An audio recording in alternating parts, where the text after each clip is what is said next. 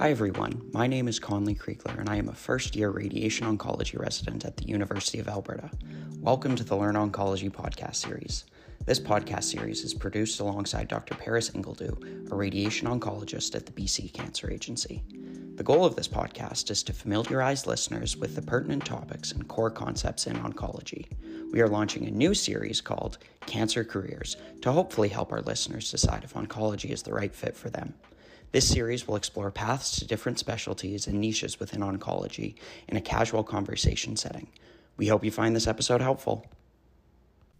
Today we have Dr. Adele Duimering, a radiation oncologist from the Cross Cancer Institute in Edmonton, Alberta. Dr. Duimering completed her radiation oncology residency at the University of Alberta, following which she began a staff position at the Cross Cancer Institute and most recently began serving as the program director for the radiation oncology residency program at the University of Alberta. As such, it's no surprise she has a special interest in helping trainees find their paths in medicine.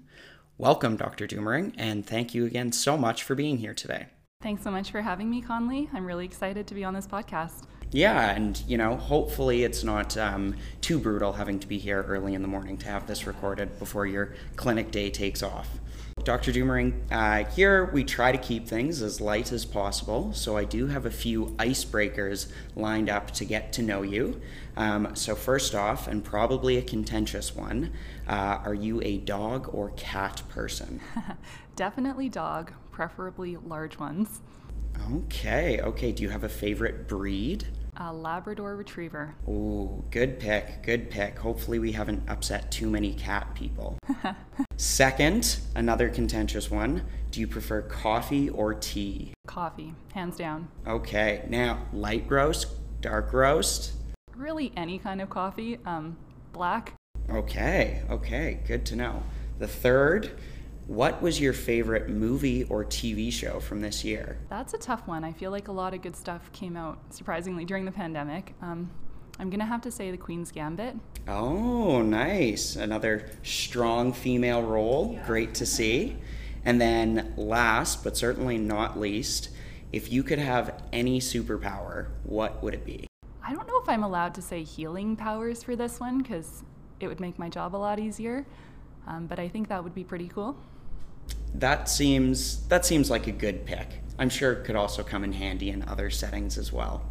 So, with all of those out of the way, and I feel like we know you, you know, as well as your parents must, um, why don't we hop into it? So, you are a radiation oncologist, which, while it sounds similar, is not a radiologist. So, how would you describe what your job is, say, at a cocktail party? Yeah, so I guess briefly, cancer can be cut out, so surgical oncology. It can be treated with drugs, that's medical oncology, or it can be zapped with radiation, and that's what I do, radiation oncology. So I kind of get to serve as a liaison between the clinical side of things, seeing patients and determining if radiation is appropriate and explaining to them what that entails, and the technical side of things, actually planning out their radiation and ensuring it's delivered safely and effectively, working alongside dosimetrists and medical physicists. Um, so it's a great variety. I spend part of my time face to face with patients and the other, other part in my office. Um, I see a mix of different tumor sites and palliative and um, curative intent treatments, and I get to do some teaching alongside that. Um, there's an academic role, so some people do more research. Um, my academic side is more in the education realm. Um, but yeah, it's a great mix of things, and um, I, I, think it's a really interesting, um, kind of hidden or mysterious specialty that not everyone really gets to see in medical school. Awesome. Well, I think that your job kind of sounds like you have a superpower. Uh, and I don't read a lot of comic books, but I'd guess that zapping things with uh, radiation or high powered energy is basically a superpower. Essentially. Yeah. So now that we know what your specialty consists of, um, what is it that you specifically do? What does your kind of typical day look like? Yeah, so each radiation oncologist treats a couple different tumor sites. So mine are GU, lung, thyroid, and primary unknown malignancies. Um, so I'll spend three to five half days a week in clinic seeing patients with those types of cancers. either new patients, follow ups, or um, people who are currently getting radiation, ensuring that they're doing okay on treatment, not having too much in the way of side effects. And then I spend the other side of my week sitting in, in my office at my desk. Um, some of that is doing patient related work, um, answering phone calls and organizing um, treatment related things. Um, some of it is more technical radiation planning, um, actually sitting down and mapping out on a CT scan where the tumor is, where um, normal organs that we don't want to irradiate are, and working with our planning team to come up with radiation plans. Um, and then some of it is administrative kind of work, so filling out um, forms for, um, say, palliative Blue Cross and that sort of thing to support a patient.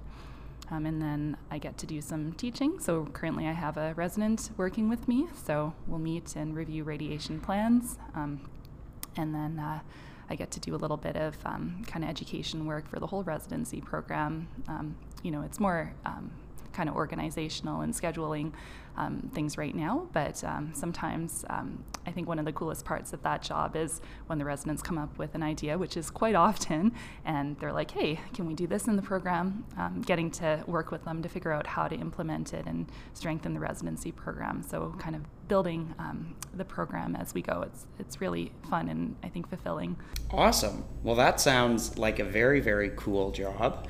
Um, on that note, I wonder if maybe we could talk a little bit about some of your journey getting to radiation oncology and some of your experience with it specifically. So, maybe to start with, uh, could you tell us a bit about what you love about your job and what kind of motivates you in it?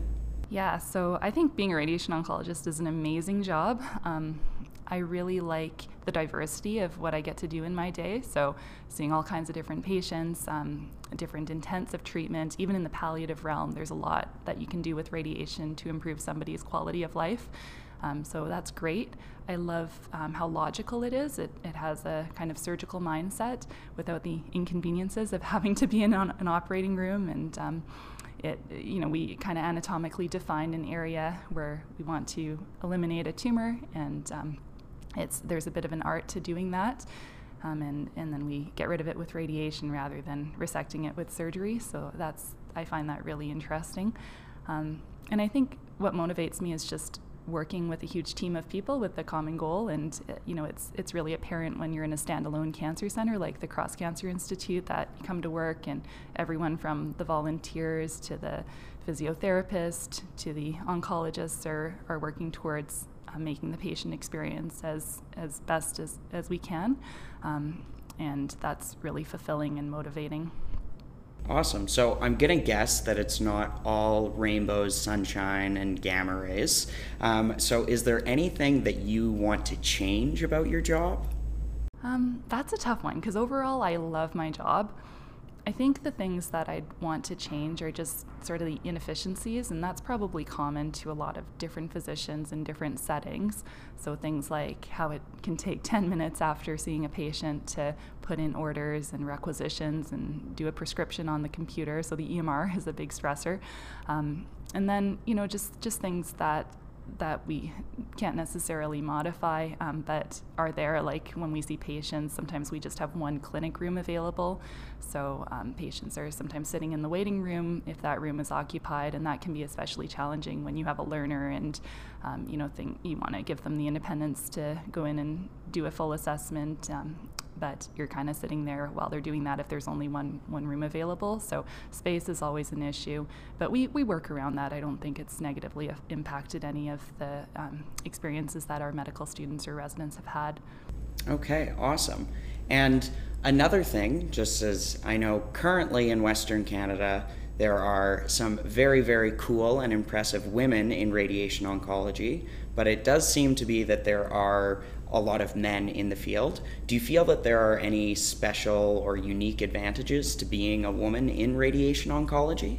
Yeah, so I've thought a little bit about this. Um, I don't want to invoke gender stereotypes, but um, you know, I have colleagues who started working around the same time as me um, who have you know started or added to their families and i think radiation oncology is a specialty where um, it's it's easier, I guess, than other specialties to take um, parental leave and to not have that negatively impact your, your practice. We're not running a business here. Um, we all work at a hospital or a cancer center, and um, we're independent contractors. So it's not like um, you know you're a family doctor where you're trying to keep a business afloat while um, uh, trying to start a family. So um, if, if you wanted to take a leave, um, you know, it's very easy to say that you're taking six or 12 months and um, somebody else will take care of um, trying to, you know, fill that position for you while you're away and you will have a job to come back to.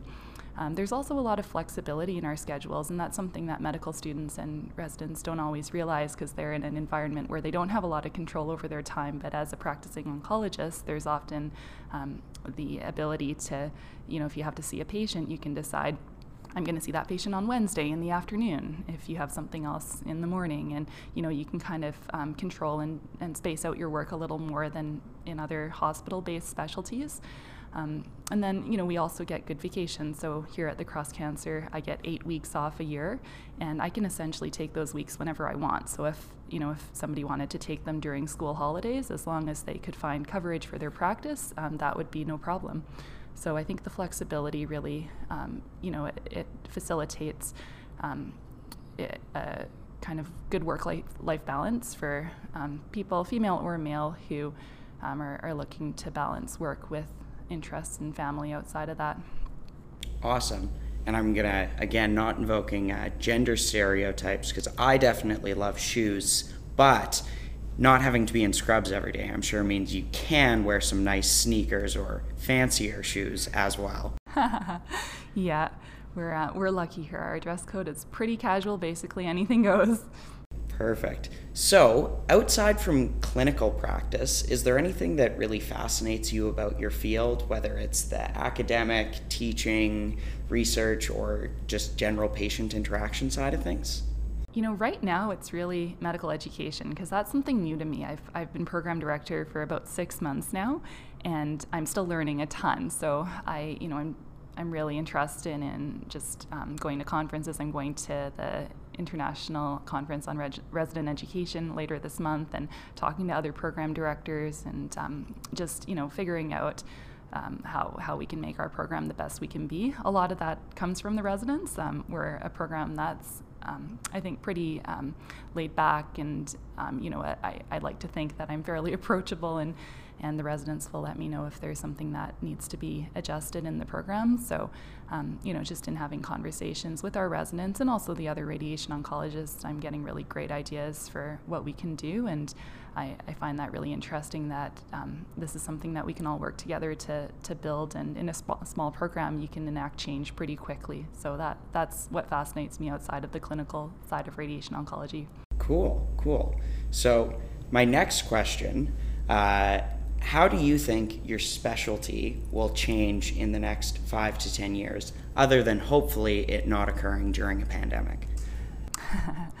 yeah, um, so I think radiation is, is going to become more utilized and, and um, more important because patients are in general living longer with cancer. We've got better systemic therapies, so um, you know, metastatic cancer um, in, in some tumor sites has almost become like a chronic disease. So these are people that um, we'll see repeatedly um, and, and need to treat, um, you know, in the metastatic setting with radiation. And, and we do have the ability now to treat metastases with an ablative dose or a high dose of radiation um, and essentially get rid of them. So I think there will be more of a role for that. it's called SBRT. Um, and you know also just managing um, kind of alongside that the the clinical things that come with living longer with cancer. Um, so you know there's new technology. There's PSMA PET scan, um, which I'm seeing in uh, already starting to see in some of the prostate cancer um, patients that we see, and um, we have the MR Linac coming about and an MR sim. So these are things that'll allow us to um, deliver radiation more um, precisely and accurately. Um, but you know, with those things also come um, interesting questions as to how we're going to use radiation in these settings. So. um, I think there there's a lot of room for new protocols and research in those areas, and we already have some in development for PSMA PET in prostate cancer. So it's exciting to be a part of that. Wow, super cool. So my very last question for you is, what advice would you give to your younger self, other than don't agree to be interviewed early in the morning? um, so I think you know, looking back to medical school and even residency, it's it's it's a tough time, right? Um, there's a lot of uncertainty, and um, it, it's hard choosing a specialty. So I think, um, you know, in medicine, it's important to just keep an open mind and to just to I guess have trust that you'll find a, space for yourself. Medicine is a huge field, and there I, I really think there's a niche for everyone. Um, and, and you know it's it's just a matter of kind of going around and exploring different specialties and looking to find your people to kind of figure out what area you'd be happy in and you know even within a specialty um, as I, i'm learning in radiation oncology there's a lot that you can do to kind of control or craft um, your own career so if you're interested in certain research areas or something like education like i'm doing now you can really work to facilitate that being your career. So, yeah, just kind of ask around and explore and kind of keep an open mind. It's really exciting to be a medical student and get to be a tourist in lots of different areas of medicine. So just enjoy that and um, uh, you know trust that you will find your place. Awesome. Thank you so, so much for all of your amazing insights today, as well as the inspiration. Before we head off, I'm wondering do you have any final words for the listeners? an elevator pitch for your specialty or a new show that you think is going to be just as good as The Queen's Gambit? um, I watched the, the trailer for Squid Game yesterday and it was a little terrifying, so I'm not sure I'm going to watch that one, but um, I'm sure there will be more down the pipeline. Um, in terms of the specialty, I really encourage medical students to just expose themselves to it. So, um, you know, reach out to your local radiation oncology program administrator or program director. Um, you can email them and, you know, just ask if you can come by and shadow for half a day and just get to see what we do.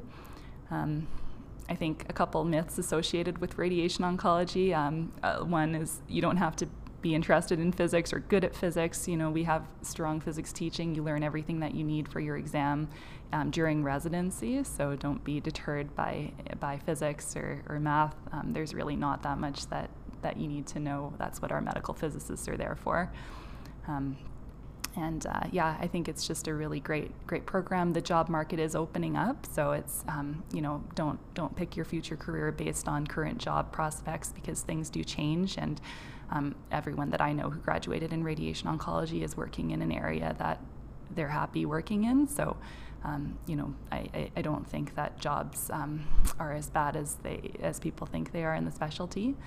Yeah, so you know, consider it. It's a it's a great option, and we look forward to having you come by the Cross Cancer. Awesome. Thank you again for joining us today, Dr. Duimering. It was such a pleasure getting to know you more and your journey. And on that note, we won't keep you from the rest of your morning of work. Thanks. Thanks, Conley. To our listeners, thank you for tuning in, and we will provide more helpful episodes in the future. If you'd like to learn more, check out our website, learnoncology.ca. We also have an Instagram handle at learnoncologyca.